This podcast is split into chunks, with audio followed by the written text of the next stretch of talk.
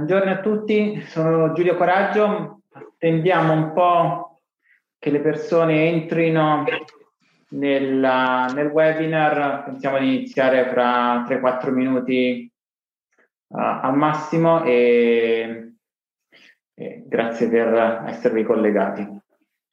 Okay. Buongiorno a tutti, sono Giulio Coraggio, responsabile del Dipartimento di Intellectual Property and Technology dello studio legale eh, di LA Piper e benvenuti a eh, questo uh, webinar in cui discuteremo delle uh, predictions realizzate nei vari settori in cui il nostro di, dipartimento Uh, è uh, coinvolto uh, sulla base di un survey che ha coinvolto oltre 50 eh, aziende. Abbiamo chiesto alle stesse aziende, dividendole per eh, settore di appartenenza, le stesse eh, domande per poter comprendere i diversi eh, punti di vista delle aziende e come le stesse problematiche eh, impattavano sulla loro operatività. Ehm, ci sarà in questo in questo uh, webinar. Una prima sessione in cui eh, Cristina Criscuoli e Giacomo Lusardi del nostro dipartimento illustreranno i risultati della nostra analisi. Abbiamo fatto il survey,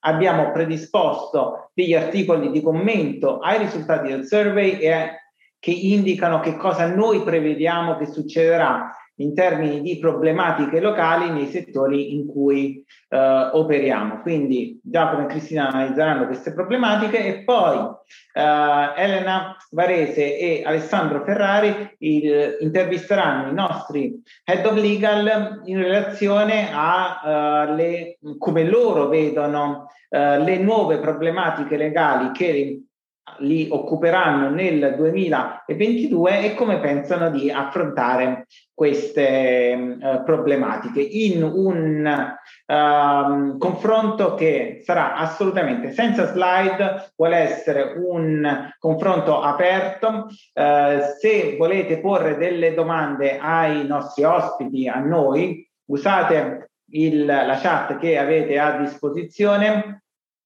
e speriamo che sia eh, interessante. Do la parola a eh, Giacomo e Cristina, a voi. Buongiorno a tutti, grazie Giulio e grazie a tutti per la partecipazione a questo webinar.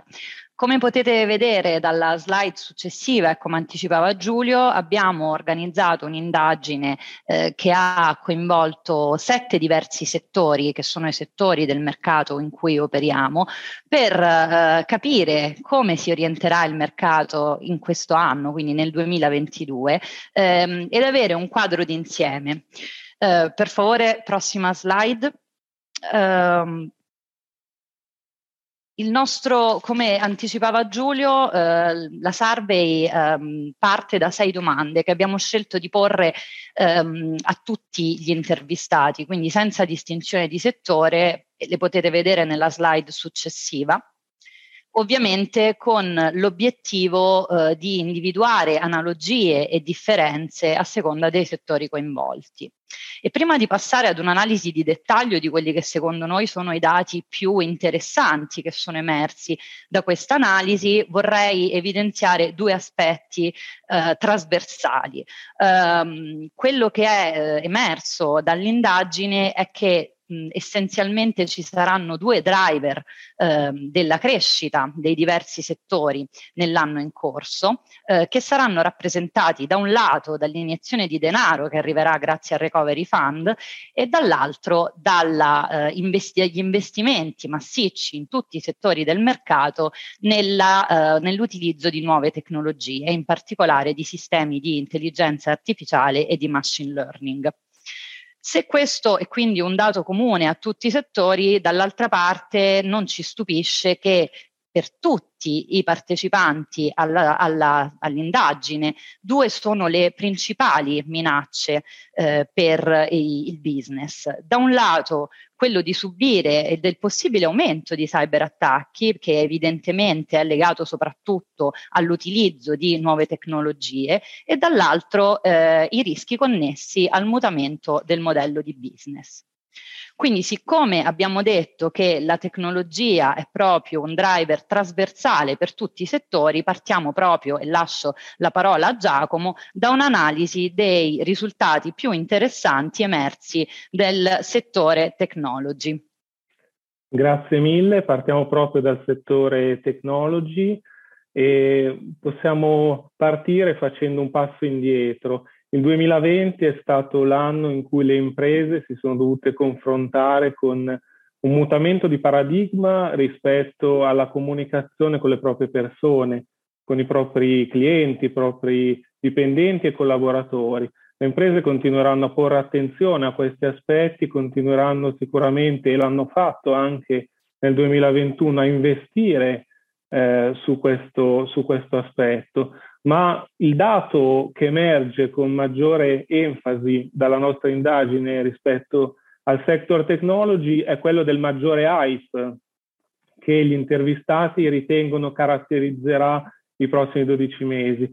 E questo maggiore hype è costituito da AI e machine learning, tecnologie sempre più diffuse nelle varie forme di software, combinazione tra hardware e software, robotica, trasversali a molteplici settori economici e eh, la cui importanza ha spinto le stesse istituzioni, in particolare le istituzioni europee, dopo anni di studio, di consultazioni, di soft law, a proporre una regolamentazione per l'intelligenza artificiale con nell'aprile 2021 la proposta di regolamento sull'intelligenza artificiale, accompagnata dalla proposta di regolamento macchine 2021 sulla sicurezza delle macchine che in determinati frangenti si applicherà congiuntamente al regolamento macchine.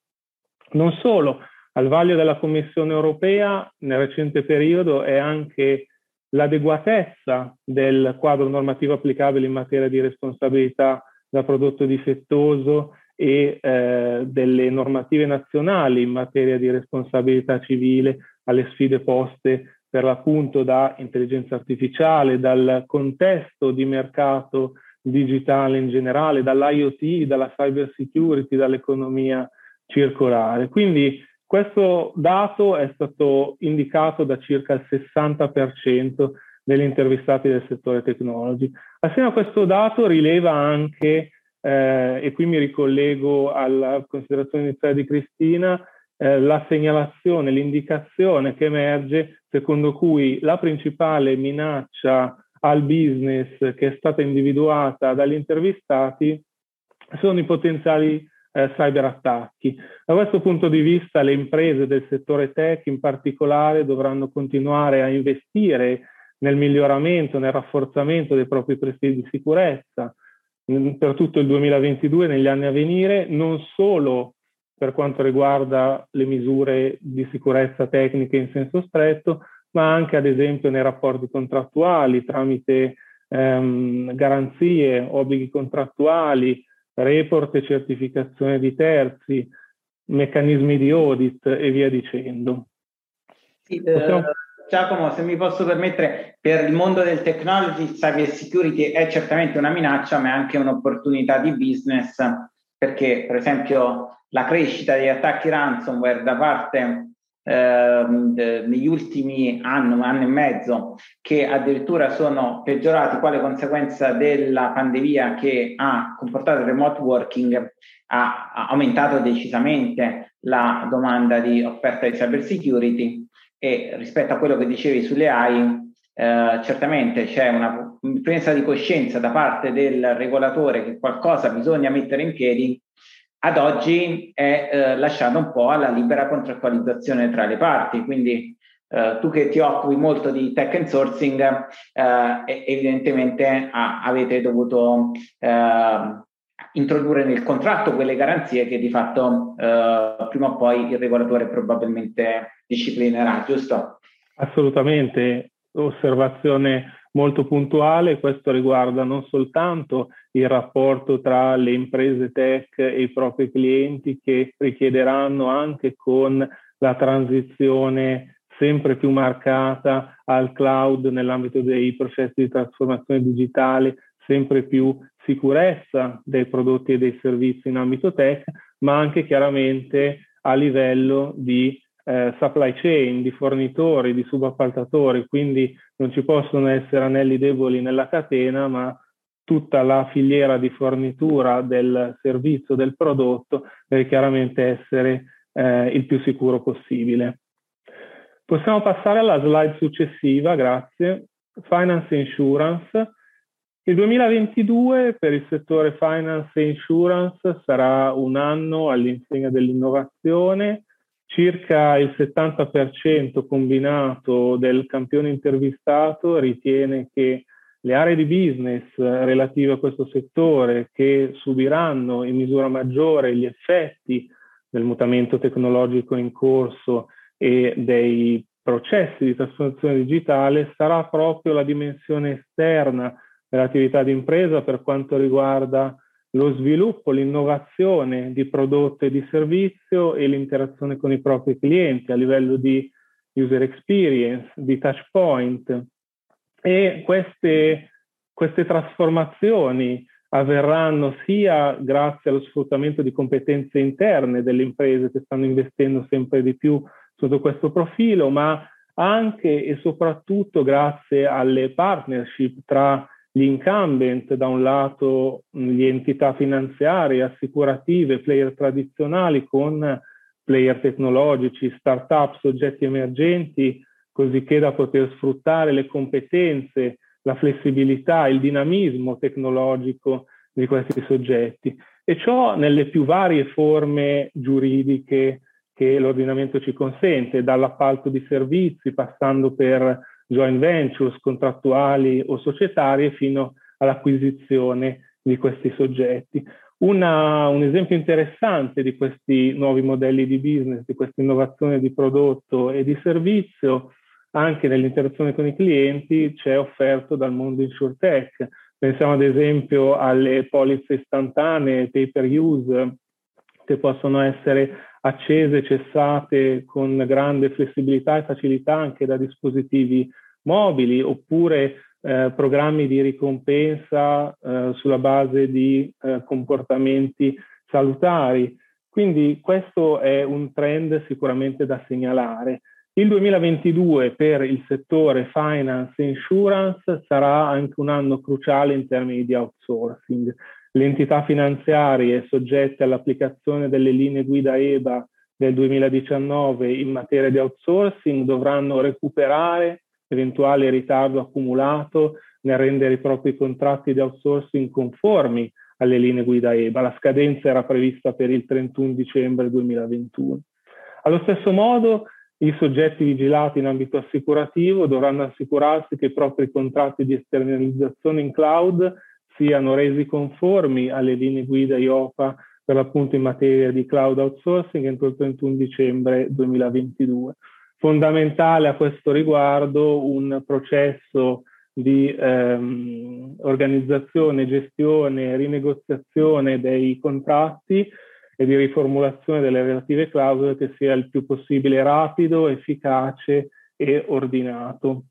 Un altro dato importante per chiudere su questo settore è eh, il, quello della cyber security, è ritenuto il principale hype nei prossimi 12 mesi in questo settore. Parlavamo di AI e machine intelligence, le imprese di questo settore utilizzeranno sempre di più strumenti di eh, rilevazione di minacce, di ehm, prevenzione delle frodi basati su queste tecnologie e a questo riguardo va segnalato anche la uh, proposta di regolamento DORA del settembre 2020 sulla resilienza operativa nel settore finanziario per quanto riguarda l'impiego di tecnologie informatiche che imporrà nuovi obblighi a uh, una vasta platea di soggetti ehm, di entità finanziarie che eh, ricorrono a tecnologie informatiche.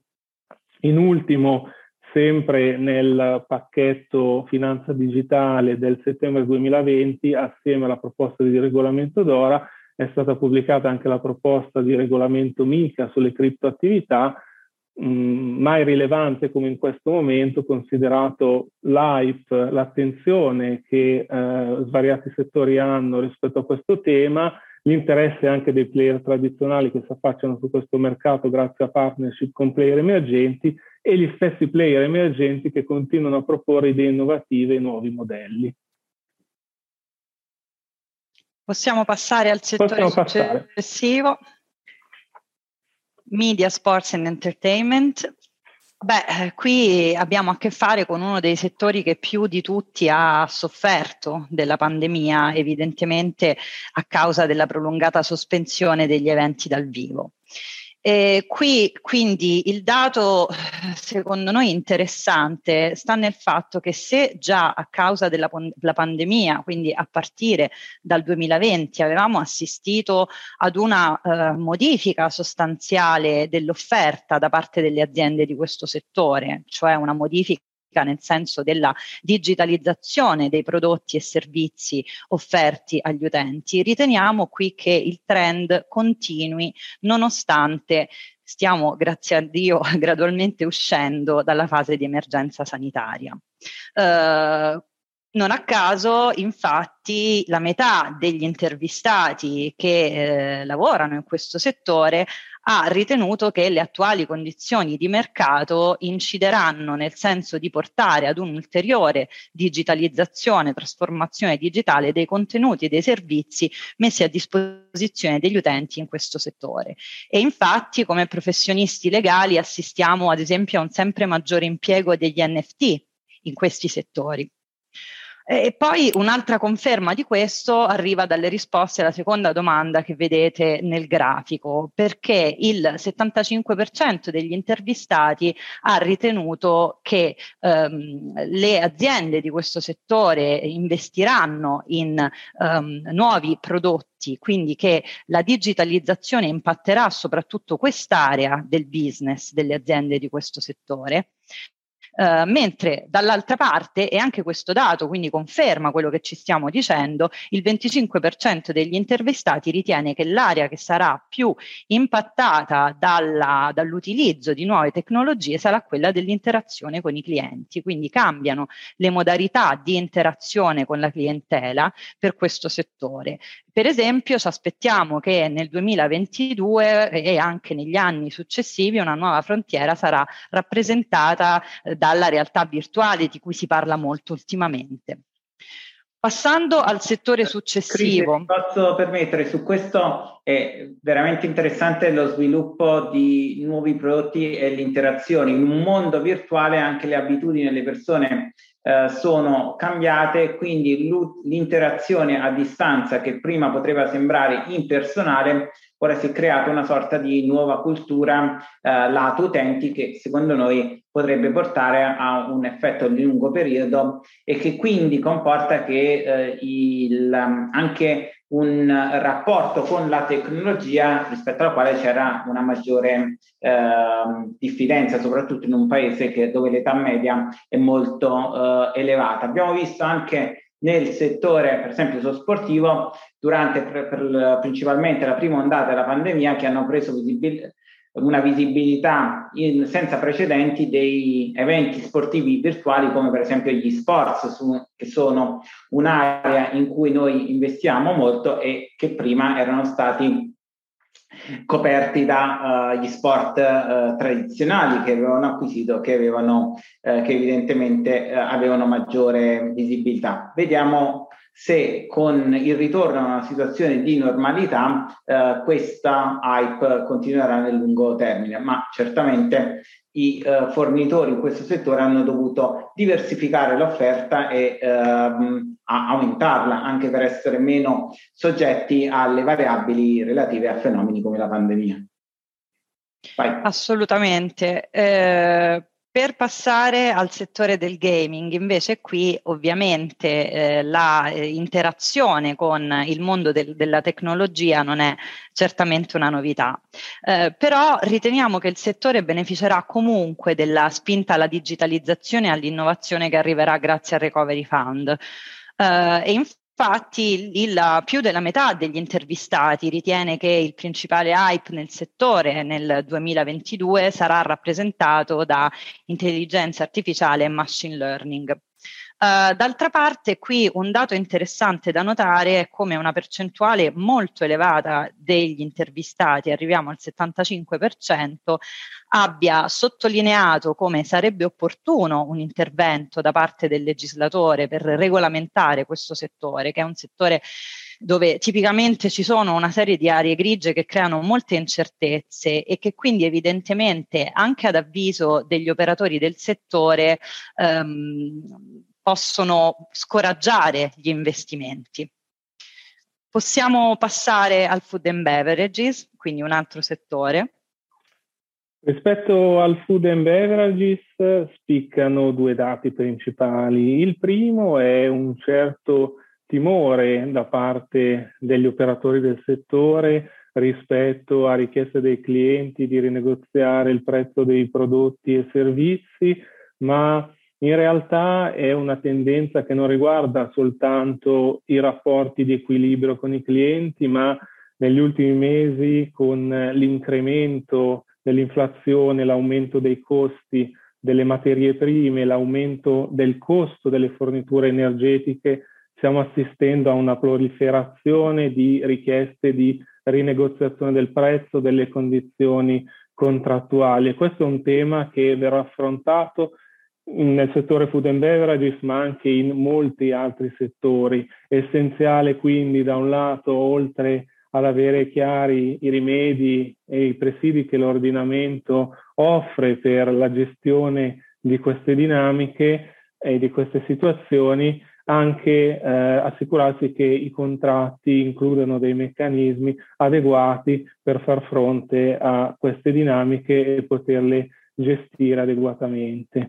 Eh, sempre dal punto di vista eh, dell'innovazione nel settore, va segnalato anche a partire dal 15 dicembre 2015 l'entrata in vigore del decreto legislativo 98-2021 sulle pratiche sleali nel settore agroalimentare in recepimento di una direttiva europea del 2019 che è volto a riequilibrare i rapporti tra gli operatori nella filiera agroalimentare e che vedrà eh, impegnate le imprese del settore food nel corso dei prossimi mesi sia ad adeguare i contratti esistenti le aziende hanno tempo sei mesi a partire dal 15 dicembre 2021 e sia ad adeguare i template che utilizzeranno per i prossimi contratti ancora da sottoscrivere alle prescrizioni del nuovo decreto.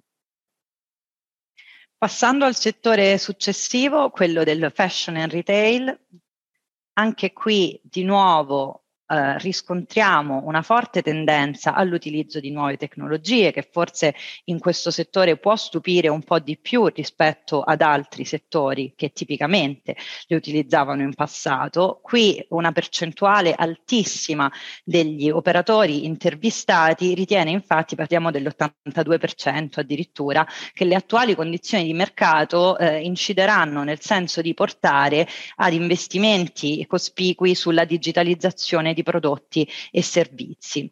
Ad esempio, nel nostro lavoro abbiamo riscontrato che un trend in crescita in questo settore è quello della nascita di fra, collaborazioni fra aziende di moda e piattaforme di videogiochi. Uh, succede, ci siamo trovati a lavorare um, per esempio per la creazione di NFT che permettono agli utenti di acquistare dei veri e propri prezzi unici uh, che possono essere fatti indossare uh, al proprio avatar avatar eh, ed è evidentemente ehm, l'aspetto dell'esclusività è stato sempre un aspetto che ha caratterizzato il mondo della moda e che quindi può essere eh, in questa maniera enfatizzato grazie alla tecnologia. Del resto, in questo settore ci aspettiamo anche che gli NFT possano rappresentare uno strumento importante per la lotta alla contraffazione, poiché consentono la tracciabilità di un articolo durante il suo ciclo di vita grazie appunto alla tecnologia blockchain che è alla base degli NFT. Eh, sempre a conferma del ruolo cruciale della tecnologia anche in questo settore, la metà degli, interis- degli, intervistati ritiene che le aziende dovranno prevalentemente investire in contrattazione a distanza, film elettroniche, documenti digitali e d'altra parte il 30% ritiene che l'attenzione andrà focalizzata su intelligenza artificiale e machine learning ancora una volta. Ultimo settore, ma non meno importante, quello del life sciences. Anche qui abbiamo delle novità interessanti, in particolare a livello normativo questo è l'anno in cui finalmente il regolamento europeo sulle sperimentazioni cliniche eh, diventa efficace. È diventato efficace a partire dalla fine di gennaio 2022. Ho detto finalmente perché in realtà eh, il regolamento è vigente dal 2016, ma ci sono stati una serie di rinvii eh, nella, per la sua entrata, per, per la sua produzione di effetti e siamo finalmente arrivati a questo punto. E una delle novità novità più eh, interessanti introdotte da questo regolamento, regolamento che evidentemente punta a armonizzare la disciplina delle sperimentazioni cliniche in tutti gli Stati membri dell'Unione e purtroppo a causa della pandemia abbiamo tutti sperimentato come questo possa rappresentare un aspetto cruciale per la vita di tutti noi. Ehm, quindi avere una disciplina armonizzata senz'altro aiuterà gli Stati membri dell'Unione nella gestione eh, di queste attività delicate e una delle principali novità introdotte dal, dal regolamento è quella della creazione di un sistema informativo unico per le sperimentazioni cliniche istituito presso l'EMA e gestito dall'EMA composto da un portale e da una banca dati che potrà essere liberamente consultabile dal pubblico, salvo che eh, non sussistano particolari condizioni che permettono di mantenere, quindi che impongano di mantenere la riservatezza di determinati dati. Uh, un altro trend che caratterizza questo settore è quello della continua uh, crescita uh, del ricorso alla telemedicina e della eh, produzione e ut- dell'utilizzo di prodotti di health tech. Ho detto continua proprio perché anche in questo caso parliamo di un trend che era già iniziato prima della pandemia, che è stato particolarmente accentuato a causa della pandemia e che vediamo però in continua crescita. E quindi in particolare eh, nella nostra professione abbiamo riscontrato la diffusione sempre più alta di prodotti del tech, basti pensare ai cosiddetti wearable devices, che sono dei uh, dispositivi che uh, permettono di monitorare le condizioni di salute dell'utente, dal battito cardiaco al livello di insulina nel sangue, eccetera, eccetera. Quindi non stupisce che in questo settore i due terzi degli intervistati ritengano che le aree del business su cui la tecnologia e la trasformazione digitale avranno un maggiore impatto saranno la, eh, lo sviluppo di nuovi prodotti e anche l'interazione con la clientela.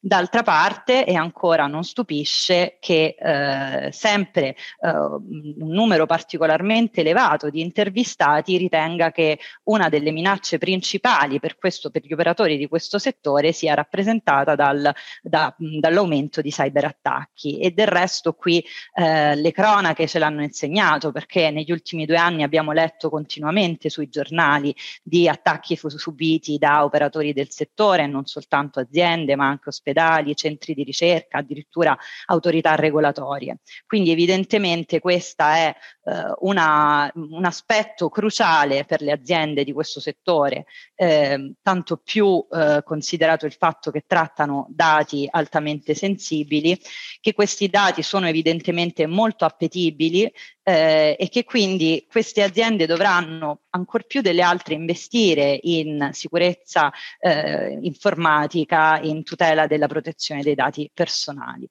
A questo punto, finita l'analisi dei risultati di dettaglio, facciamo un brevissimo resoconto di quelli che sono gli elementi eh, più interessanti per tutti i settori. Grazie, passiamo pure alla prossima slide, per favore.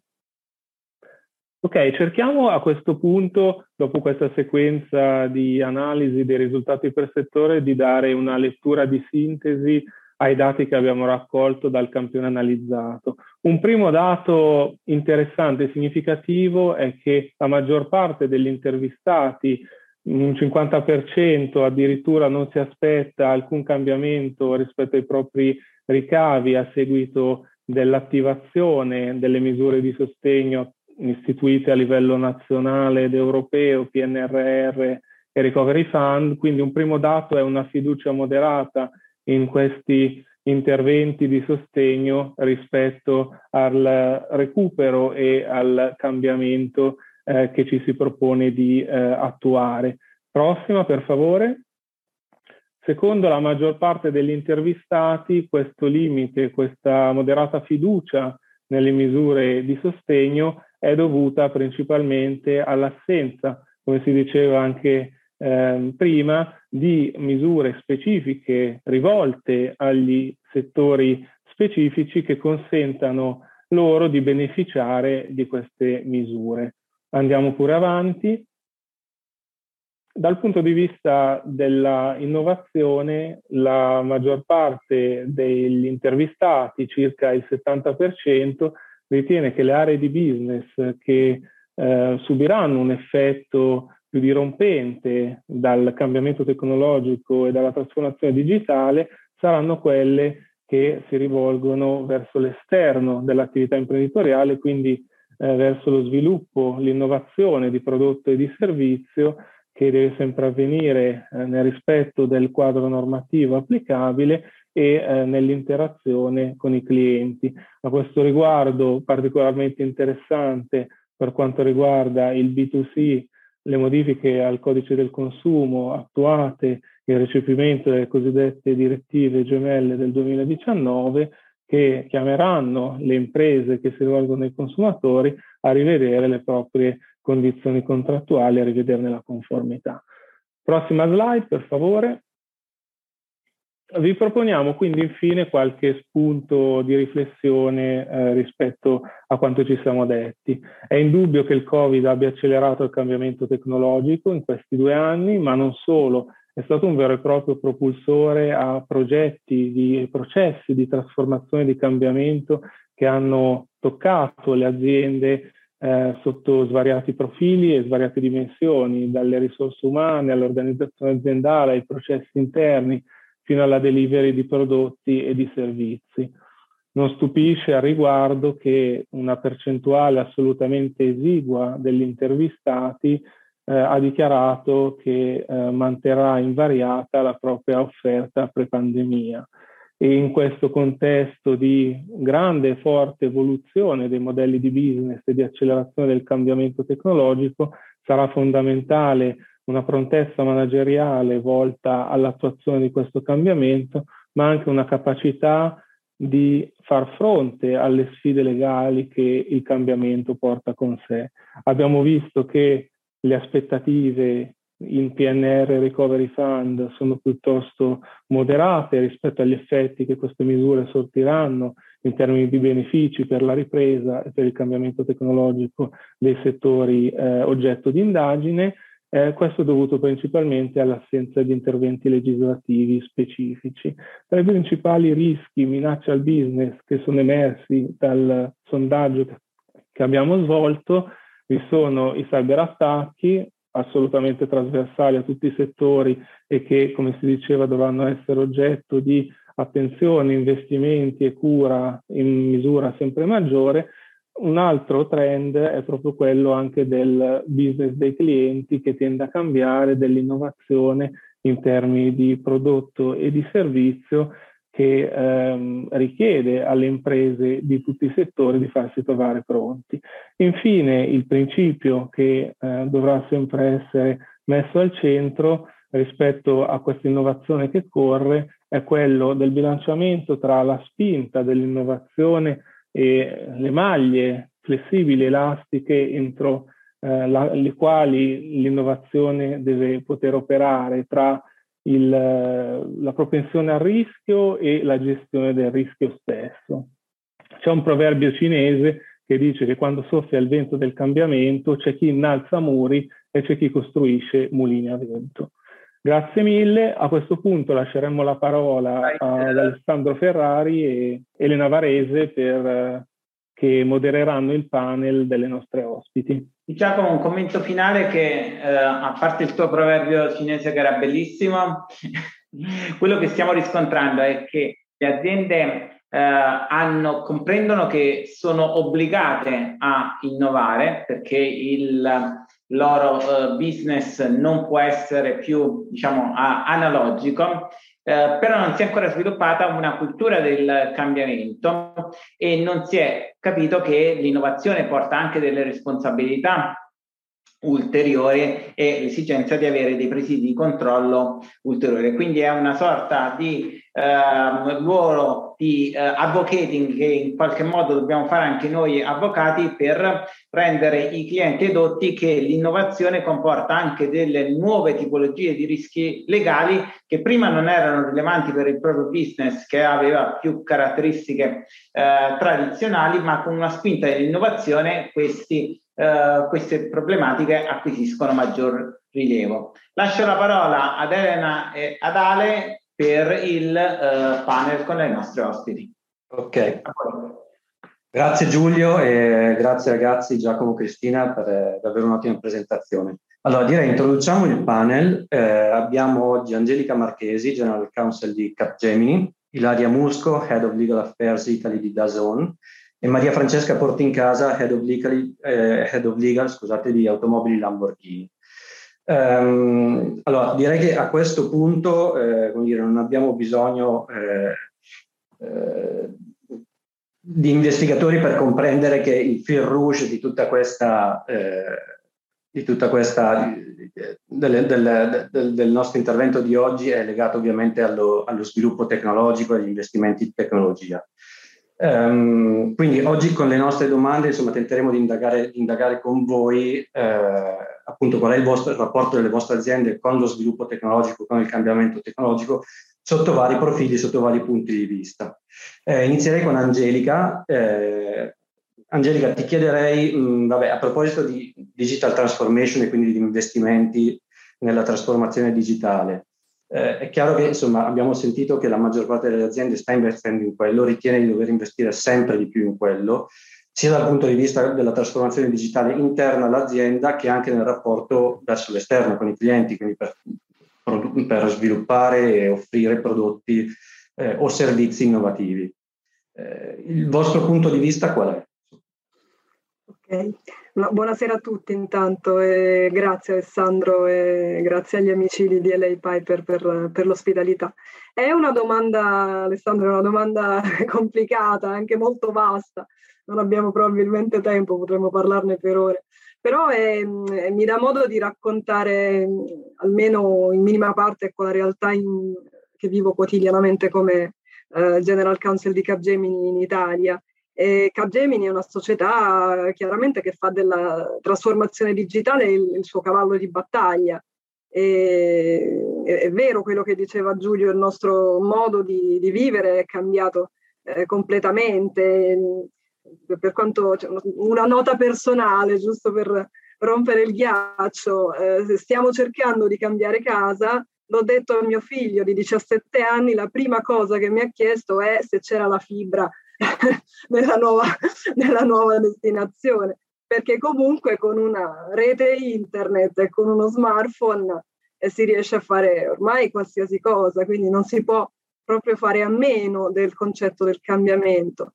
E le tematiche sulla digital transformation eh, sono, diciamo, sia il nostro rapporto, il rapporto che Capgemini può avere verso i propri clienti, sia una nostra trasformazione poi interna eh, per via della conduzione aziendale, dei processi, eh, dei processi che, che, la governano. E Capgemini eh, promette ai suoi clienti una, un percorso molto completo di trasformazione digitale eh, perché li induce poi a, a, a stravolgere in qualche modo il loro tradizionale modo di gestire sia le attività interne che quelle verso la, la propria clientela.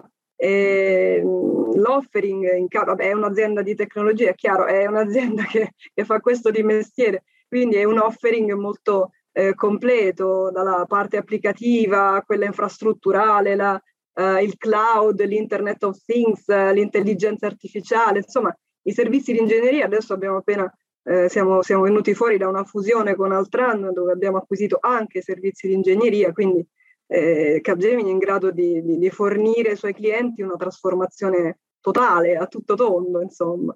E, mm, la, la, realtà dei clienti la stiamo vedendo in tutti i settori. La, la, il fatto di dover uh, cambiare è un must perché sia noi sia, sia, loro siamo sottoposti a tante di quelle sollecitazioni eh, anche a livello di concorrenza che eh, la, la, la, trasformazione è diventato un elemento eh, inevitabile, ineludibile. E mi viene in mente quello che diceva eh, prima Giacomo nel settore bancario. La concorrenza con le banche digitali ha fatto cambiare completamente l'approccio agli istituti bancari. E penso alla, al correntista, appunto, c'è il metodo tradizionale chiaramente no? di, di, recarsi in filiale per fare un'operazione di conto corrente, un'operazione, un bonifico bancario. Lo stesso eh, correntista ha la possibilità da casa sua o dovunque gli sia di fare la maggior parte delle operazioni bancarie eh, da remoto e questo ha indotto gli istituti bancari a prendere delle decisioni forti sul, sull'organizzazione del business verso, verso la propria clientela. E, e, riescono anche ad immaginare, come stanno facendo in molti, di, eh, di dare ad un'azienda tecnologica in outsourcing, eh, affidare anche eh, gran parte della, del, del core banking, insomma, e attraverso operazioni di, di cessioni di, di, ramo d'azienda, operazioni che legalmente sono molto molto interessanti e constano di tante tante eh, caratteristiche, devo dire, sfidanti. E poi c'è la trasformazione interna dell'azienda. Noi l'abbiamo abbracciata eh, ovviamente per stare al passo con, con, con una società come la nostra, tecnologica, e, e, insomma l'abbiamo abbracciata da tempo. Mi viene in mente lo smart working, ma lo smart working è una condizione in cui ci siamo trovati eh, un po' tutti, un po' nostro malgrado. Io ricordo che noi l'avevamo eh, considerata molto prima della pandemia, eh, anche se avevamo la, la, la remora ecco, di eh, dover procedere verso questo cambiamento in maniera molto molto graduale. Eh, tra l'altro non tanto perché la cultura del dipendente dovesse cambiare per il fatto che non lavorava più in ufficio, il problema probabilmente era più rivolto verso i manager, perché i manager eh, avevano una bella forma di reticenza sulla, sulla, eh, sullo smart working eh, per il fatto che tendevano a, ad avere le persone sotto controllo attraverso la presenza fisica in ufficio. Poi è arrivato marzo del 2020 e ci siamo trovati nella drammaticità della situazione che abbiamo vissuto tutti. Ci siamo trovati da un giorno all'altro eh, chiusi in casa con, eh, a livello di Capgemini, con un livello di smart working che passava dal 5% del giorno prima al 95% del giorno dopo. Non l'avremmo creduto, però noi siamo andati bene, non abbiamo avuto discontinuità perché comunque c'era stato fatto un lavoro molto importante prima, cioè tutti i dipendenti erano stati dotati di, di, di PC portatile, criptato, con tutte le misure di sicurezza del caso. La rete era eh, potente e sufficiente, eh, insomma, adatta a supportare questo tipo di cambiamento e non abbiamo avuto discontinuità. Tra l'altro il paradosso è che, anzi, si è scoperto che a livello di produttività abbiamo lavorato più da remoto che non da, eh, presso le sedi eh, della, delle aziende. E I nostri dipendenti non solo hanno raggiunto gli obiettivi, ma sono riusciti anche ad aumentare la, la produttività. E certo, magari ci vuole un po' più di regolamentazione da questo punto di vista, perché poi non ci siamo resi conto, ci siamo fatti prendere dalla, dallo smart working e probabilmente eh, viene un po' sacrificato quello che è il sacrificio tra, eh, tra la, il bilancio, scusate, la, il, il bilancio tra eh, vita privata e vita, eh, e vita lavorativa. Poi invece come organizzazione interna della, della trasformazione sarebbe anche interessante parlare di legal tech per chi fa il nostro mestiere, cioè dell'idea di dotarci di tool che siano moderni, integrati con, magari con le altre funzioni aziendali, sempre però partendo dal presupposto che questi tool non, non devono tendere a eh, sostituirsi al professionista, ma devono essere funzionali, insomma, indirizzare magari ecco quelle che sono le attività più rutinarie o più di basso livello, per poi lasciare ai professionisti la, la possibilità e il tempo di dedicarsi a temi più complessi, più interessanti, e a situazioni in cui magari viene richiesta una consulenza legale di tipo più mirato, più, più sartoriale. Noi stiamo lavorando anche a questo tipo di, di soluzioni, eh, ci stiamo dotando, stiamo lavorando, ecco, non l'abbiamo ancora messa in piedi, però siamo vicini al farlo, cioè un sistema di chatbot per indirizzare le eh, domande più frequenti che vengono rivolte all'ufficio legale, in modo tale da eh, salvare un po' di, risparmiare un po' di tempo appunto eh, per, per, per dedicarci ad altro. Poi come Capgemini abbiamo istituito un Global Legal Center in, con sede in Polonia ed è un, un esperimento interessante perché è, è, diciamo che crea un modello industrializzato eh, in materia di consulenza legale per mettere a fattor comune le esperienze delle varie legal entity. Quindi nelle operazioni globali, chiaramente dove si possa mettere a fattor comune, il GDPR per esempio è uno di quegli argomenti che, che, che può essere eh, trattato da più, eh, da più paesi. E, mm, e, così sfruttando il contributo delle varie eh, legal entity. E, e, poi non so, le piattaforme, l'abbiamo, l'abbiamo visto prima nel sondaggio, le piattaforme di firma digitale. Siamo in un contesto internazionale, firmiamo continuamente contratti eh, con clienti internazionali, quindi la piattaforma di firma digitale accelera le operazioni di firma e anche a livello di, di consiglio d'amministrazione, dove abbiamo la maggioranza dei consiglieri d'amministrazione stranieri, la piattaforma di firma digitale ci aiuta non, non poco. Insomma, Alessandro, il, il, il mondo lo, abbiamo visto, sta cambiando ah, certo. e, e, noi, e, noi, dobbiamo certo. stare un passo con il cambiamento. Poi ci sarebbe anche un tema, poi adesso però dobbiamo andare avanti, eh, ci sarebbe anche un tema, vediamo se non riusciamo a toccarlo alla fine, di trasformazione digitale dovuta a motivi di compliance eh, mm. che riguarda, mi viene in mente appunto il, il, regolamento DORA di cui parlava anche Giacomo prima, eh, che è vero che riguarda il mondo assicurativo e finanziario, ma in realtà riguarderà in primo luogo, eh, cioè impatterà notevolmente anche sui fornitori di tecnologia, soprattutto sui fornitori di tecnologia di grandi dimensioni, come appunto voi.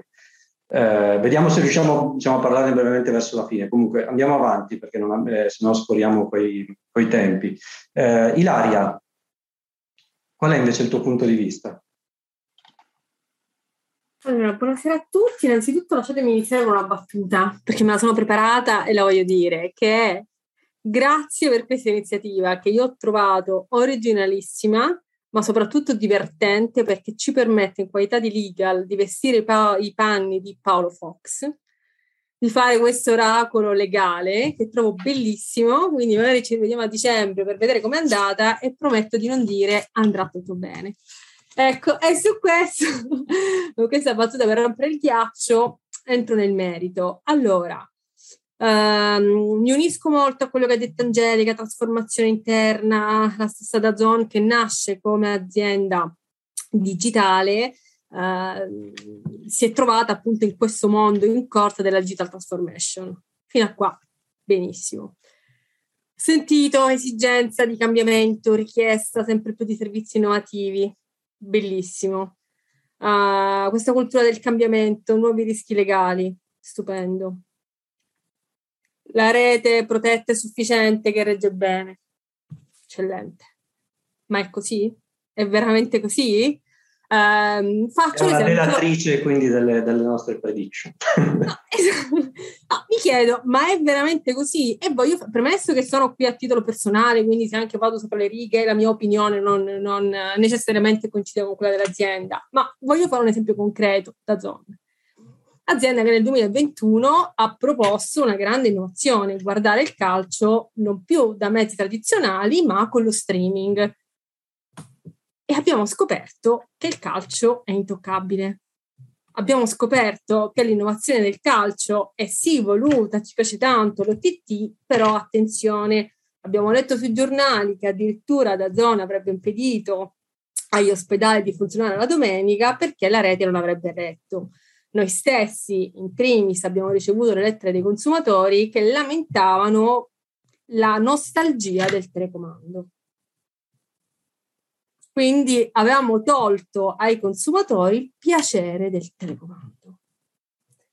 Allora mi chiedo, questo che cosa vuol dire in pratica? Consumatori non giovanissimi, immagino. No, ma anche, anche, anche, anche, anche medi, cioè non necessariamente over six, insomma, fasce abbiamo ricevute tante.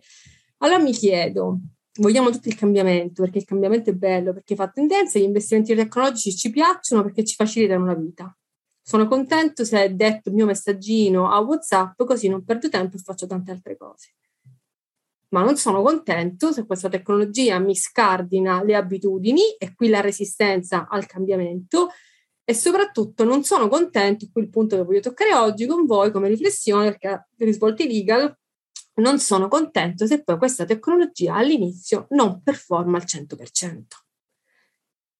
Quindi nella mentalità del consumatore il cambiamento tecnologico è necessariamente 100% efficienza, e non c'è spazio alla transizione. Tutti ci ricorderemo, per rimanere nel campo dei media o delle trasmissioni, che all'inizio il passaggio uh, al satellite è stato un passaggio graduale. La qualità a cui siamo abituati oggi, dopo vent'anni, non è quella iniziale dove il segnale era scramblato. Um, le prime macchine elettriche avevano un'autonomia di un'ora, dove ci andavi niente in città, però avevi la macchina elettrica ed è un'innovazione. Ehm, quindi questa, come, come ci si abitua al reale cambiamento, come ci si abitua alla scomparsa di determinate abitudini. Cioè, ricordiamo tutto il rullino della Kodak quando tornavamo da un viaggio con le fotografie scattate, che bello, lo, lo porto a sviluppare. Ah, questa è venuta male, la butto, questa è venuta bene, la faccio ingrandire, ah, il negativo. Oh, scomparso hai la macchina digitale, te la scarichi, fai. Quindi quanto siamo pronti realmente ad accogliere il cambiamento, sia da un punto di vista di utente, io stessa se in azienda mi cambiano un software, io mi innervosisco, la mia prima reazione è mamma mia, che motivo c'era che funzionava bene l'altro che adesso mi devo mettere a imparare, impazzire e poi magari non funziona all'inizio perché sbagli qualcosa tu, il sistema deve rodare, quindi tante tante cose. Allora, come ci si abitua a questo? Non lo so, io so che il lato legale, quello che un'azienda come la mia ha fatto, e immagino che tutti voi abbiate letto chi ama il calcio, chi ama lo sport, ha letto gli articoli da marzo in poi contro la nostra azienda, eh, è educare il consumatore, cioè sapere che l'evoluzione tecnologica nasce, uno, da un potentissimo investimento che riguarda tantissimi aspetti che non si vedono nell'esperienza finale, che sono dietro, che necessariamente nel mondo del live io non posso fare le prove prima. Quindi tu consumatore devi essere anche un po' tollerante, devi capire che io non è che potevo trasmettere la serie A prima quando non c'era, la trasmetto con te. Non sei cavia, sei parte di un processo di cui tu stesso ti puoi fare parte attiva. Dimmi qual è il tuo servizio, ti do la risposta, mi aiuta a capire dove investire. Quindi è un processo congiunto, non è accusatorio, ma è un processo appunto congiunto. Uh, da lì il ruolo al consumatore di darti gli strumenti per manifestarmi il tuo disagio, il tuo disservizio, dare gli strumenti per rispondere, uh, implementare, noi abbiamo implementato il chatbot, l'intelligenza artificiale, quindi tutti gli strumenti già noti, continuando a investire, quindi lasciandomi il termine uh, mostrando una resilienza anche insomma a un marchio che non è stato accolto con amore da agosto in poi, ma piano piano la situazione dimostrando con miglioramenti concreti che la visione sullo streaming del calcio è possibile, sapendo che la qualità, la fluidità delle immagini è un processo che necessita tempo e consapevolezza, gestendo anche le aspettative. Um, fondamentalmente questo che cosa significa? Un po', uh, e qui voglio inserire un altro elemento, che la cultura del cambiamento non passa solo dal dialogo dell'azienda che innova, che investe con i propri consumatori, con un rapporto di fiducia che piano piano si instaura, ma anche e soprattutto dal rapporto con il legislatore. E qui mi sono stupita che nella slide con insomma, gli spunti conclusivi forse veniva visto con favore, forse tentato di venire all'atleta di Giacomo, dove si diceva che lo sviluppo c'era anche grazie in virtù dell'assenza di interventi legislativi specifici che consentono di sfruttarne il potenziale. Nel caso del media e dello sport non è andata così, perché invece noi siamo stati attaccati con riforme legislative last minute, non ultimo l'articolo nuovo 33 del TUSMAV, che è andato a coprire gli utilizzi del calcio nelle OTT, qualificandoli con l'escamotage intelligente di eh, eventi di pubblico interesse. Quindi in quel caso a me il cambio normativo mi ha creato un, uno svantaggio competitivo di non poco conto e mi ha cambiato anche l'innovazione tecnologica perché il legislatore ha deciso in autonomia gli aspetti tecnologici sui quali io devo investire e me lo fai dopo un piano di investimento sui diritti che io ho fatto senza considerare questa variabile. Quindi quello l'ho trovato curioso. Qui mi fermo perché magari a dicembre vediamo com'è andata. No, bene, in realtà è interessante perché mm, come dire, eh, mi, mi, aspettavo eh, ovviamente che tutti fossero molto favorevoli eh, cambiamento tecnologico, invece una voce fuori dal coro è interessante sentire. Passiamo a Maria Francesca, settore automotive. Buonasera a tutti, grazie dell'invito.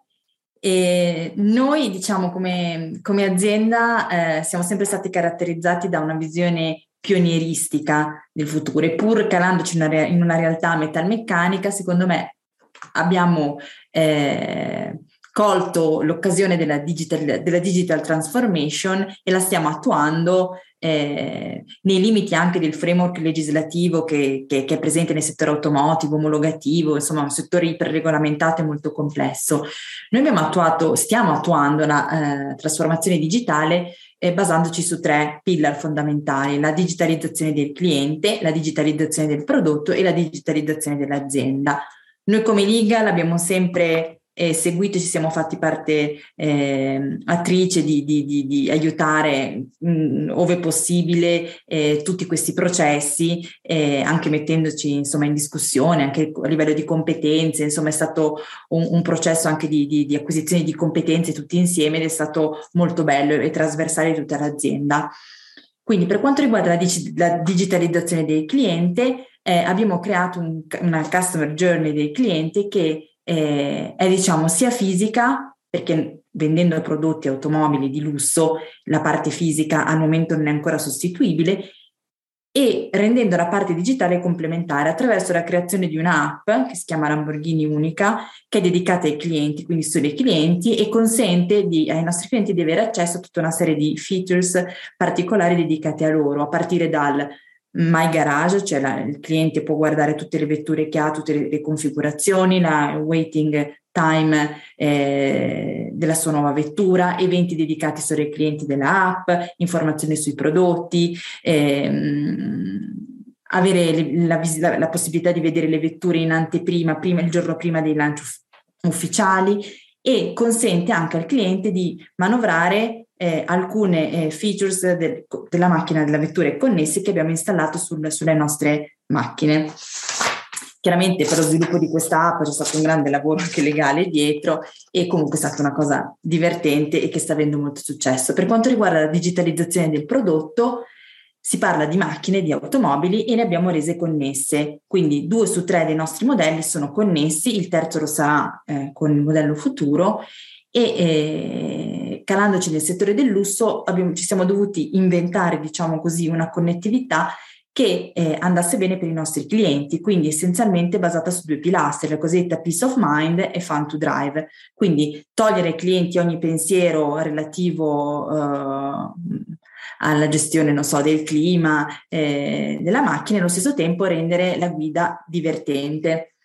E due esempi fondamentali di questo sono eh, Alexa. Noi siamo stati il primo OEM ad avere Alexa embedded nelle nostre vetture, quindi consentendo ai nostri clienti di avere un digital, una digital assistant sia in vettura che a casa, creando quindi un ecosistema tra tutti questi, tra autovettura e macchina. E un esempio di Fun to Drive è la telemetria connessa, cioè il cliente può registrare le proprie performance, chiaramente su strade non aperte al pubblico, e rivederle a casa sul proprio smartphone e con suggerimenti anche di miglioramenti, quindi avendo una, una sorta di ingegneria di pista in mano. Per quanto riguarda invece, infine, la, la, digitalizzazione dell'azienda, diciamo che la svolta epocale l'abbiamo avuta con l'introduzione del terzo modello, il SUV. Eh, abbiamo raddoppiato il sito produttivo e eh, chiamato la linea produttiva la manifattura Lamborghini, in cui abbiamo coniugato l'artigianalità che caratterizza le nostre vetture con la Factory 4.0. Quindi abbiamo da un lato eh, lavoratori altamente qualificati e che lavorano artigianalmente le macchine, ma il cui lavoro viene accompagnato da tutta una serie di strumenti tecnologici che vanno dall'intelligenza artificiale all'automatic guided vehicle, cioè portano eh, i pezzi per montare la macchina direttamente in maniera automatica nelle varie stazioni di montaggio e all'ergonomia e alla sicurezza, cioè abbiamo dei robot collaborativi che aiutano i nostri dipendenti nelle fasi più, più complesse, più diciamo onerose dal punto di vista fisico, come per esempio il montaggio degli pneumatici e lo consente in autonomia. Tutto, eh, tutto avviene anche, tutti i lavoratori sono connessi attraverso degli schermi touch in cui possono vedere tutte le singole fasi della, della, del, della costruzione di una singola macchina. Per quanto riguarda eh, il resto dell'azienda, è stata creata un'app per i dipendenti, Wilambo, in cui abbiamo accesso a tutta, le, tutta, una serie di eventi, è stata di recente integrata con SAP HR, quindi si può gestire il cartellino, le trasferte, insomma stiamo cercando di innovare. E lato eh, legal abbiamo lavorato intensamente per digitalizzare eh, interamente con anche la firma eh, tutta una serie di contratti più semplici e fornendo anche un portale in cui il fornitore può firmare con il nostro sistema di firma digitale e di recente come ufficio legale abbiamo introdotto un software di intelligenza artificiale per la gestione e archiviazione dei contratti. È molto recente, dobbiamo ancora imparare a usarlo, però in prospettiva dovrebbe aiutare eh, nello svolgimento dei lavori rutinari e far guadagnare tempo. Insomma, questo, questo è lo scopo. Ecco, noi Ah, un, altro tema di digitalizzazione del prodotto che ehm, mi è venuto in mente vedendo tutta la survey è stato, e il Covid è stato sicuramente l'e-sport. Abbiamo partecipato a, campona- a campionati di e-sport ed è un'attività che, che, stiamo portando avanti in maniera molto, molto consistente e sempre, che ha sempre più importanza eh, per i nostri consumatori e per il nostro business. Ottimo, grazie, molto interessante. Eh, direi Ele, vai avanti tu. Sì, eh, Francesca, eh, molto interessanti i, i tuoi spunti. Eh, mi domandavo, sempre nell'ottica dell'investimento in nuovi servizi digitali, eh, l'NFT è stata la parola del, dell'anno del, del, 2021, sembrano essere appunto un nuovo trend sia dell'anno passato ma anche di quello presente. Mi domandavo quali rischi e quali opportunità prevedi in questo settore. Allora, l'NFT eh, sì, è il grande tormentone eh, dell'anno che scorso. Sappiamo che tu che conosci molto bene. E, e, e, che secondo me eh, caratterizzerà anche il 2022. Per quanto ci riguarda, eh, dopo una, una, fase di studio eh, in cui abbiamo visto altri OEM come Ferrari e Porsche o altri brand di lusso come Givenchy, Louis Vuitton che sono entrati nel mercato NFT, abbiamo deciso di farlo anche noi e eh, abbiamo di recente lanciato con grandissimo successo un programma che ha visto cinque pezzi di carbonio che sono andati, stati lanciati nello spazio presso la stazione spaziale internazionale del 2019 per attività di testing, sono tornati, li abbiamo analizzati chiaramente per accertarci che eh, non fossero radioattivi, insomma che, che non, non, avessero avuto contaminazioni nello spazio, li abbiamo messi in una confezione di resina dotati di un QR code a cui è associato un NFT creato dall'artista Fabian Hofner eh, Lamborghini to the Moon. Lui ha studiato la, la, nostra ultima edizione della Ventador, creando delle figure eh, bellissime di una dematerializzazione della macchina che va verso la Luna e sono stati battuti a un'asta, un'asta che è durata 75 ore e 50 minuti, che è il tempo che ha impiegato l'Apollo 11 per partire dalla Terra e entrare nell'orbita mh, mm, lunare, hanno avuto un grandissimo successo e quindi eh, credo che continueremo, abbiamo altri progetti in cantiere che, insomma, di cui sentirete parlare. Eh, chiaramente il rovescio della medaglia di questi NFT eh, sono molteplici, primo tra tutti la contraffazione, come vedremo dopo, e um, il problema delle criptovalute, perché noi a livello di gruppo Audi Volkswagen ancora non siamo autorizzati, né secondo me lo saremo nel breve, ad accettare le criptovalute per tutte le problematiche note a tutti. C'è un problema anche di, di sostenibilità, queste blockchain eh, consumano molta energia, quindi anche nella scelta del nostro partner abbiamo effettuato due diligence molto, molto intense anche proprio dal punto di vista della sostenibilità, proprio al fine di, di, di tutelare l'azienda e il gruppo da questo punto di vista, visto che eh, per noi è un tema, è un tema importante. Poi chiaramente eh, c'è il tema anche della bolla di investimento, cioè si sentono cifre eh, stratosferiche, viaggiare intorno agli NFT, noi eh, vogliamo diciamo, fare dei progetti ben mirati anche per, per, evitare anche tutte queste speculazioni che, che ci sono sul mercato adesso, anche utilizzando indebitamente il nostro nome, il nostro marchio. Sì, tra l'altro, ecco, insomma, immagino uh, quanto sarei stata contenta di sentire dell'abbinamento dei pezzi di carbonio insieme alla vendita degli NFT e disciplinarlo contrattualmente, insomma, non deve essere stato facile. Eh, sicuramente eh, grazie all'aiuto di qualcuno siamo stati in grado di farlo, è vero Elena, e, mm, e, sicuramente è stato un processo di apprendimento, io credo da parte di tutti, perché questo è stato un progetto... Noi per primi.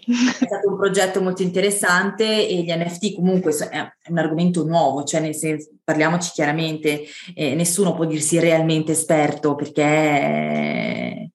E quindi secondo me è stato molto interessante, ci sarà ancora da imparare e speriamo che, che io qui auspico un intervento eh, legislativo un po' su alcuni punti, perché secondo me adesso eh, è un ambiente un po' selvaggio che si presta facilmente ad abusi, ecco. Sì, diciamo appunto, se posso aggiungere, penso che tu condividerai, diciamo che una de, degli aspetti più critici è proprio banalmente disciplinare i, i flussi eh, di chi fa cosa all'interno dei contratti, ma anche poi i, proprio flussi di pagamento, perché ci sono vari intermediari, chi realizza il minting, chi, chi rivende, poi c'è una, una scissione della, della proprietà appunto eh, sull'NFT, chiamiamolo bene fisico, ma non è appropriato, e della proprietà intellettuale, quindi tutti questi aspetti vanno disciplinati, così come va disciplinato anche il, per- il perimetro della licenza, perché parte di questi contratti per eh, il minting chiaramente eh, sono dei contratti eh, di licenza dove eh, vengono concessi eh, diritti IP eh, per la creazione appunto eh, di queste nuove forme di sfruttamento della proprietà intellettuale, se vogliamo. Secondo me era interessante eh, vedere come gli NFT in prima battuta siano state da alcune aziende considerate come un'ulteriore licenza. Quindi do licenza per fare i gadget e ora lo do per fare gli NFT, dove invece abbiamo scoperto eh, abbiamo analizzato anche con, lavorando con Francesca eh, che c'è un mondo diverso, in primo luogo per esempio sulle modalità in cui vieni pagato, vieni pagato in cryptocurrency, devi creare un wallet, come tratti fiscalmente quella cryptocurrency, eh, come eh, l'NFT è legato a una blockchain, eh, non devi essere bloccato in quella blockchain, come devi avere la possibilità di migrare gli NFT da un altro soggetto, ecco, è tutto un mondo che secondo me, eh, Francesca, è difficile regolamentare perché è così dinamico che eh, una volta che il regolatore fa la legge eh, il mondo, il settore è già cambiato. No, no, certo, però eh, sono temi complessi perché basta anche solo pensare e che abbiamo dovuto pensare no, anche tra di noi che cosa accade nel caso in cui eh, la società che, che, che, ha fatto il minti, che gestisce la blockchain, non ci sia più, cioè quindi il passaggio da una blockchain all'altra è possibile, non è possibile, tutti i temi che sono stati, che sono complessi e che tutt'oggi non abbiamo una risposta certa. Quindi sicuramente molto interessante, cioè dal mio punto di vista personale è intellettualmente molto stimolante e quindi dopo una ritrosia iniziale da parte mia mi sono veramente ricreduta e adesso sono diventata una grande fan e appassionata di questo tema. Esatto, anche noi condividiamo questa passione. Speriamo di comprarci una Lamborghini non vera, ma almeno sul metaverso forse ce la possiamo Abbiamo vedere. qualche chance in più, esatto. devi comprare tutte e due, Giulio. Combinate. un po', un po' difficile. A questo punto io avrei eh, una domanda per Ilaria. Eh, mi domandavo, mh, abbiamo visto appunto eh, le previsioni eh, sector media mi domandavo come sta cambiando eh, il mondo eh, dei media con gli OTT e quali problematiche eh, legali eh, ti attendi eh, per questo anno. Talmente tante che ho chiesto almeno tre risorse in più in azienda. Bene. E... Senza, senza, polemica, eh, per favore. No, no, no io devo che sono politically correct. Allora, no, io qui parto da un dato fattuale. Eh, Sanremo, immagino qualcuno di voi, magari anche solo come zapping, ha visto Sanremo. Ah, io sono una grandissima fan e lo vedo. Perfetto. Allora, avrai, sono preparata. Avrai notato anche tu, come ho notato io, che Sanremo, che credo che sia il massimo esempio di programma popolare su TV generalista, quindi un target assolutamente di, per tutti, diverso dal target tradizionale dell'OTT, Sanremo, e questo era già un trend iniziato l'anno scorso, però quest'anno ho notato un aumento, è stato incredibilmente popolato di spot di Amazon e Netflix. Una quantità di spot incredibile, anche con personaggi già noti, quindi Cracco, quindi personaggi che hanno fatto, hanno prestato il volto all'OTT. E la stessa Rai Pubblicità ha comunicato pubblicamente che insomma, il target pubblicitario di quest'anno è stato molto più alto degli anni scorsi, con un più 42%, uh, più, scusate, più 42 milioni uh, e con un circa più 4% rispetto all'anno scorso. E solo Amazon e Netflix erano nuovi inserzionisti, perché tutto il resto erano le classiche telco, classico mercato e il solito target. E mi sono chiesta, ma perché Amazon e Netflix investono così tanto in uno spazio pubblicitario di prima serata di Rai 1 all'interno del festival?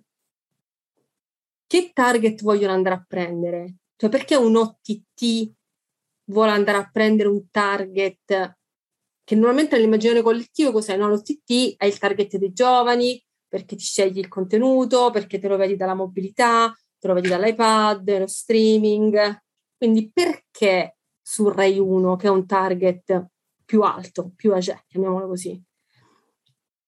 Allora, ho messo insieme questi dati ai dati dell'osservatorio di Agicom che ci dà l'aumento di, di streaming, il calo della televisione tradizionale, eccetera. La cosa che mi sono, la conclusione alla quale sono giunta è che sta cambiando il target, cioè probabilmente l'OTT che inizialmente era nata come modello di fruizione rivoluzionario alternativo sta diventando il modello complementare.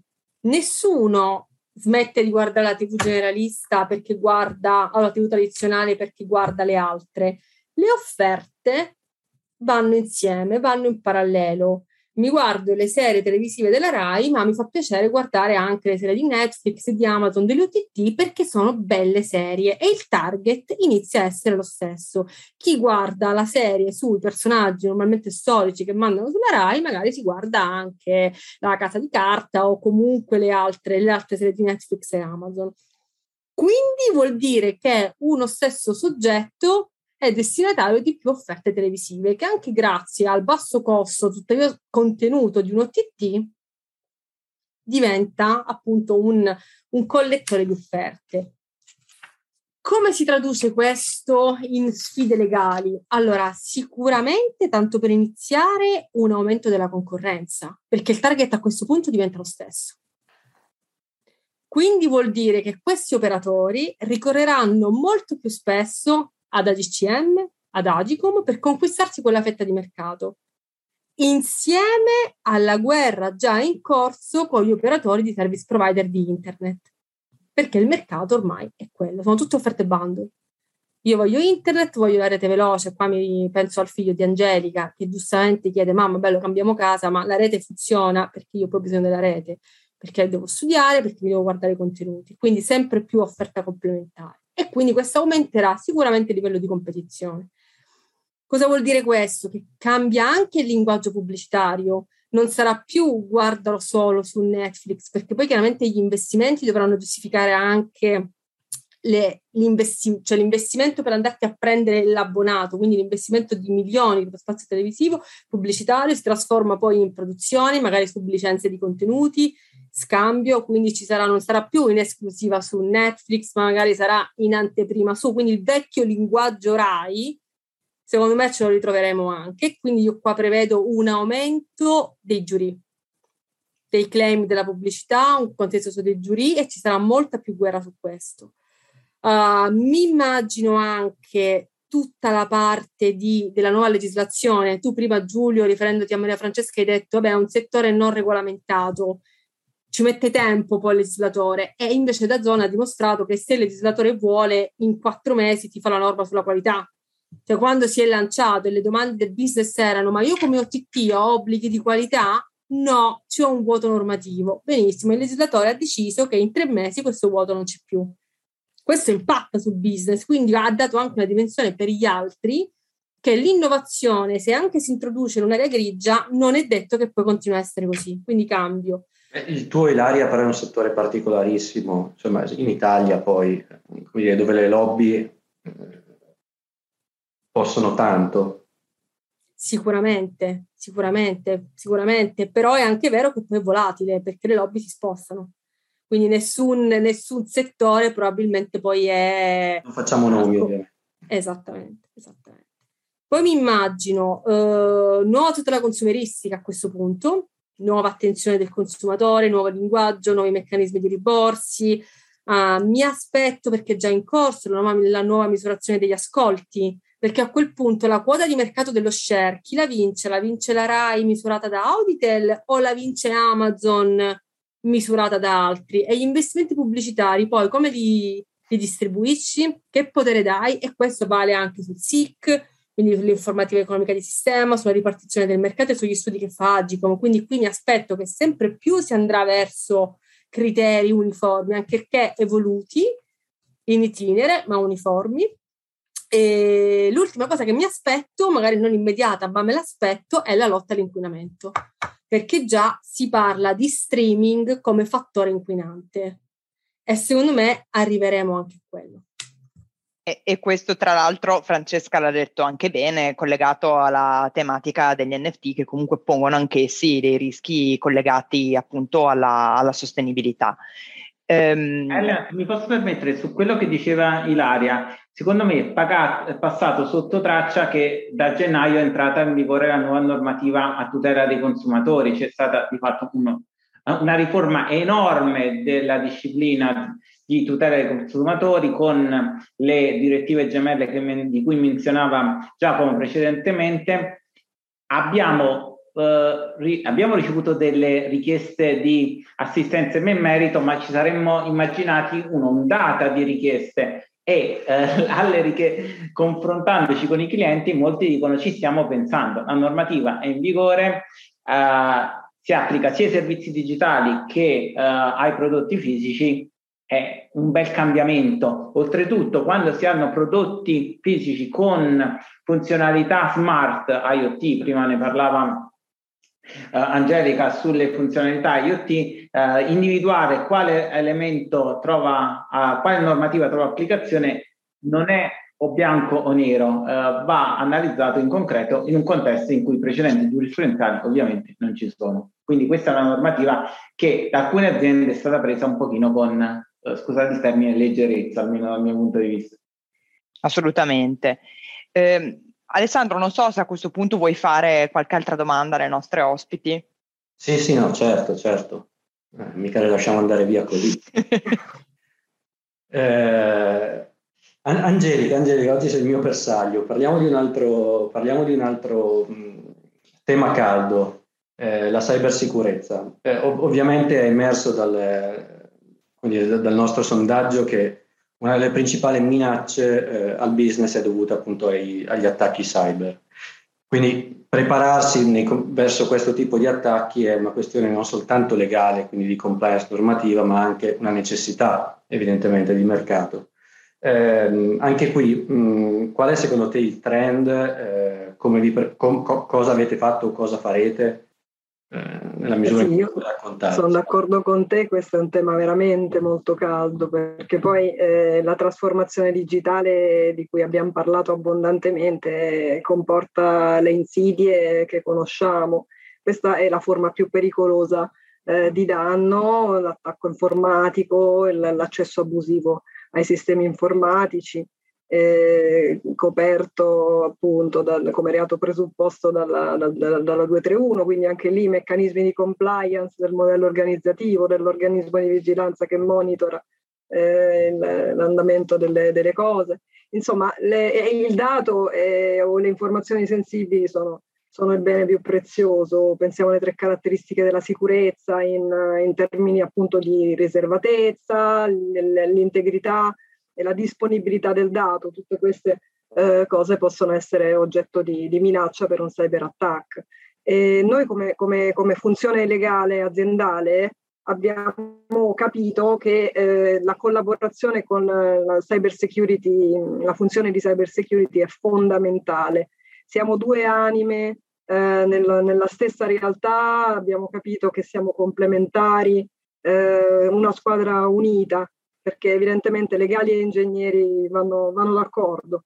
E noi con, con la nostra cyber security officer ci siamo parlate tante volte e ci siamo detti che eliminare il rischio di cyber attack è impossibile perché le, la tecnologia avanza con una velocità indicibile e poi non solo, ma c'è l'errore umano che è sempre dietro l'angolo perché quello che, che, dobbiamo fare poi sostanzialmente è eh, fare ogni sforzo per prevenire il più possibile determinate situazioni, quindi azzerare il rischio non è proprio immaginabile, però, però prevenire eh, il più possibile certe situazioni e ove non sia possibile prevenire, agire in grande velocità per cercare di mitigare il rischio eh, e il danno.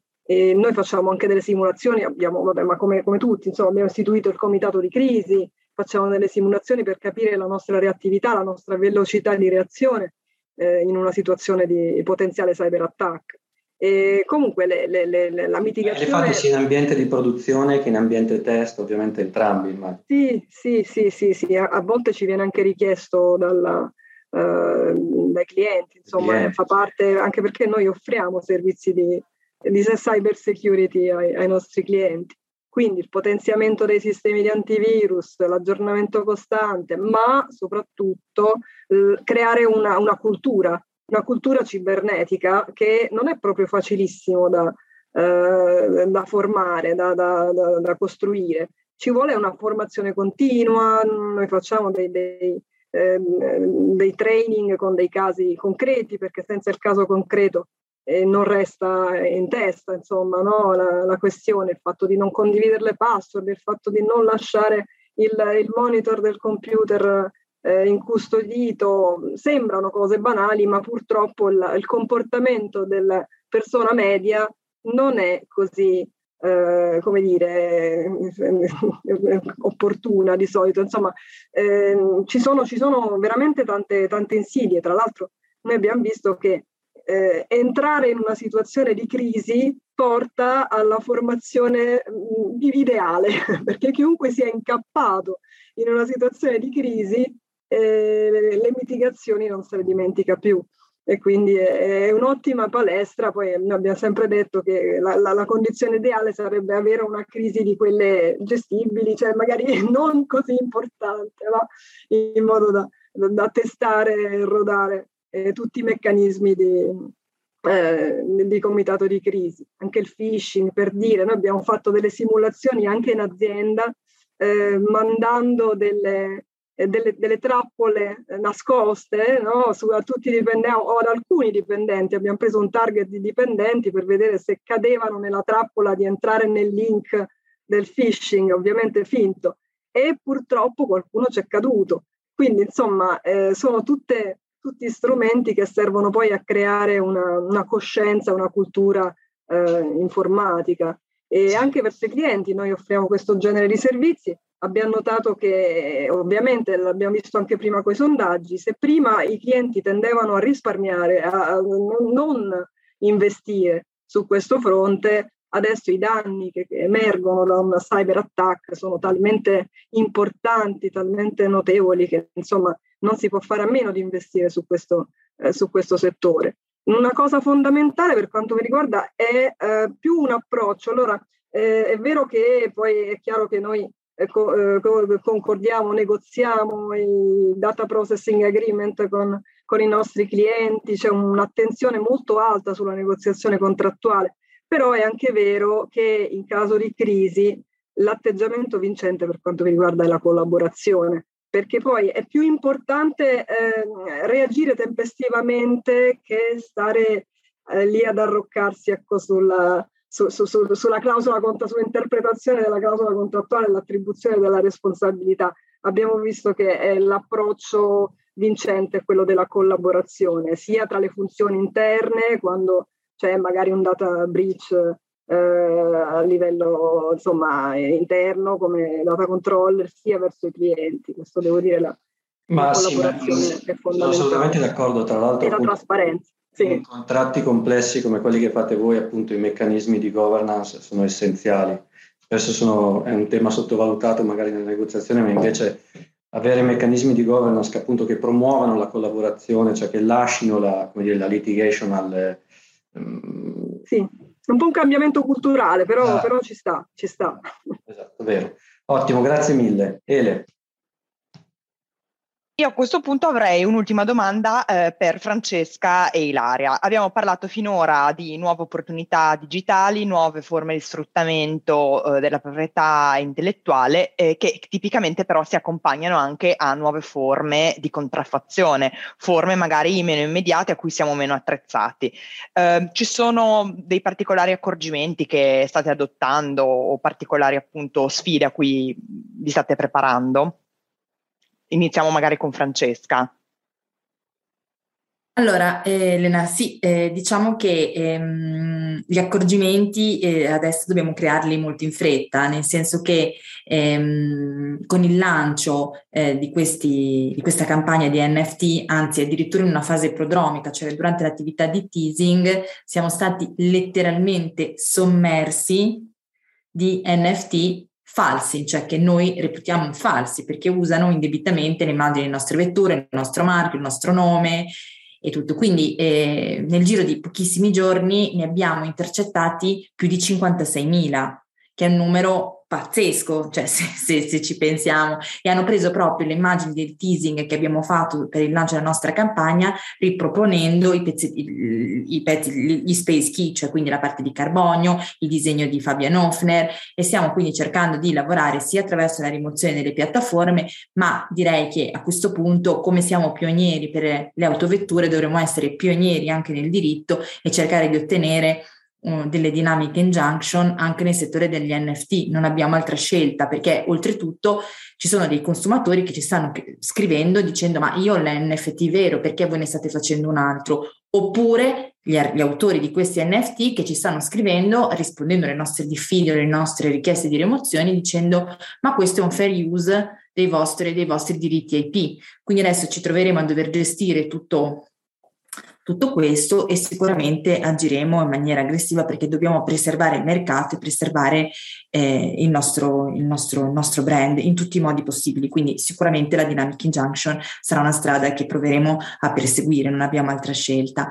Un altro tema che sicuramente è emerso di recente eh, riguarda eh, essenzialmente il reposting sui nostri social di contenuti che hanno effettuato terzi, alcuni sono artisti, ma anche persone, persone importanti e eh, quindi anche tutta questa attività eh, deve essere comunque regolamentata al nostro interno, quindi stiamo predisponendo un'idonea documentazione che va sottoscritta e che ci propone dei contenuti che poi noi andremo a ripostare perché è con il riposting di essere ritenuti responsabili in solido di violazioni eh, di diritti di terzi, quindi eh, dobbiamo fare questa clearance di tutti i, diritti, dei contenuti che andiamo a postare, anche questa è un'attività, eh, un'attività nuova e una sfida per il futuro perché i contenuti si, si, si, vanno moltiplicando e quindi dobbiamo attrezzarci per farlo anche in maniera diciamo un po' eh, automatica, ecco, facendo anche dei delle persone eh, che se ne occupano e, e tutto quello che ne consegue.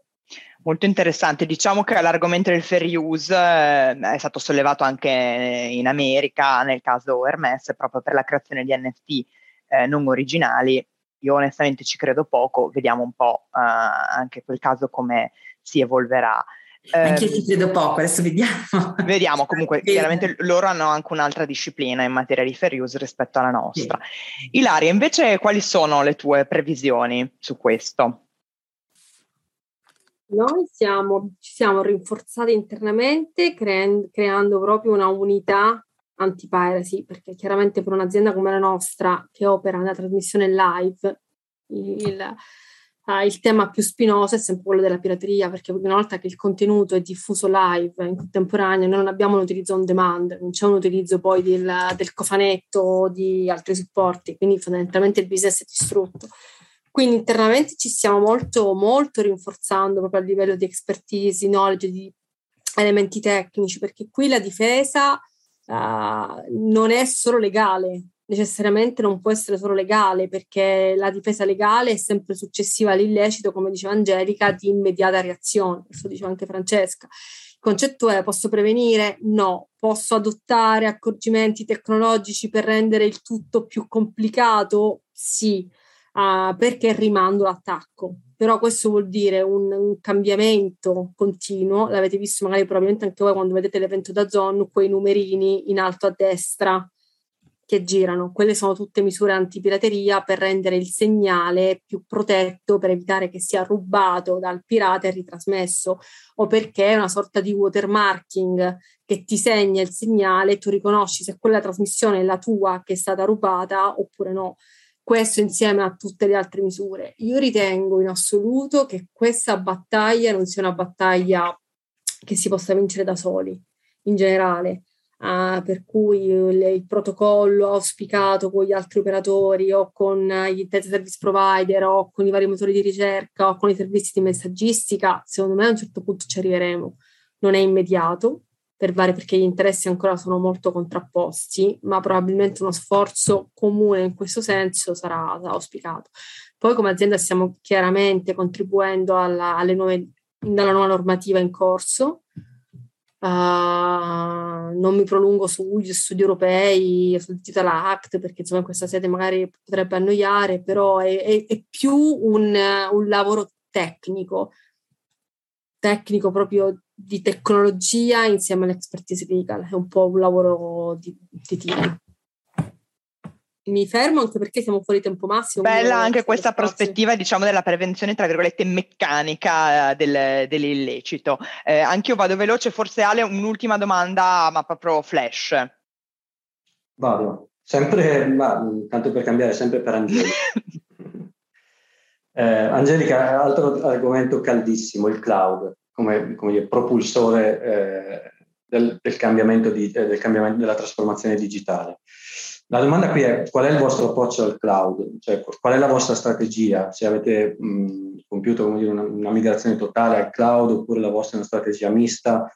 Se ci sono come dire, mh, resistenze del management eh, all'utilizzo di tecnologie cloud, magari per ragioni legali? Per definizione no, perché comunque il cloud è l'altro cavallo di battaglia come propulsore della, della, della digital transformation, si fa, si fa, sul cloud la digital transformation il più delle volte, quindi, quindi è chiaro che noi, vabbè, come, come fautori della, eh, dei servizi in cloud non possiamo essere contrari, però è anche vero che abbiamo adottato sì una tecnologia mista perché eh, abbiamo mm, l'esigenza di gestire in autonomia una serie di, di sistemi di applicativi per vincoli contrattuali che possiamo avere per determinati specifici clienti, insomma non possiamo mettere tutto in cloud.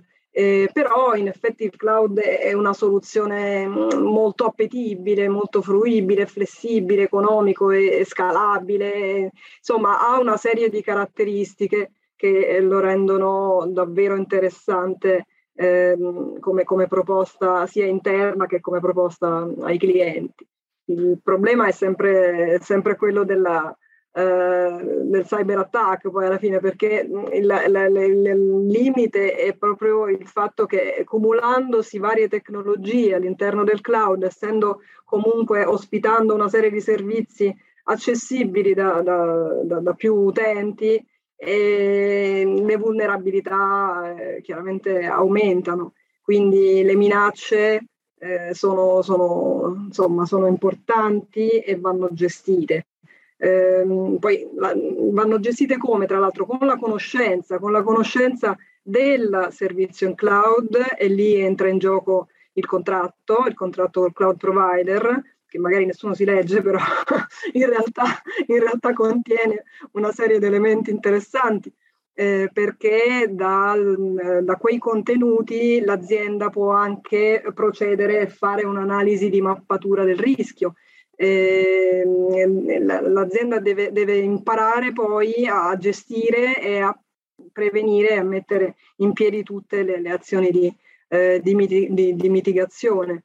E con delle procedure aziendali eh, che, che, che, devono essere ad hoc, magari a seconda del, uh, del servizio in cloud, e, e, poi conoscenza dei tipi di, attacchi che ci possono essere eh, sapendo appunto se si parla di un, non so, di un SaaS, software as a service o il, il platform, eh, platform, as a service, insomma tutte le, le, le formulazioni, eh, le tipologie dei servizi in cloud, no? a seconda della situazione ci possono essere eh, rischi, rischi associati.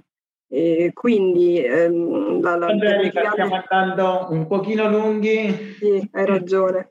Va bene, sì, allora, insomma. Non volevo essere scortese, però eh, abbiamo, eh, dobbiamo chiudere ora. Ringraziamo eh, tutte voi, Angelica, Ilaria, Francesca, per la gentilezza. Ringrazio i componenti del nostro team, eh, Giacomo, Cristina, Elena, Alessandro e tutti gli altri di un team che ormai conta più di 30 persone che hanno contribuito alle nostre eh, predictions.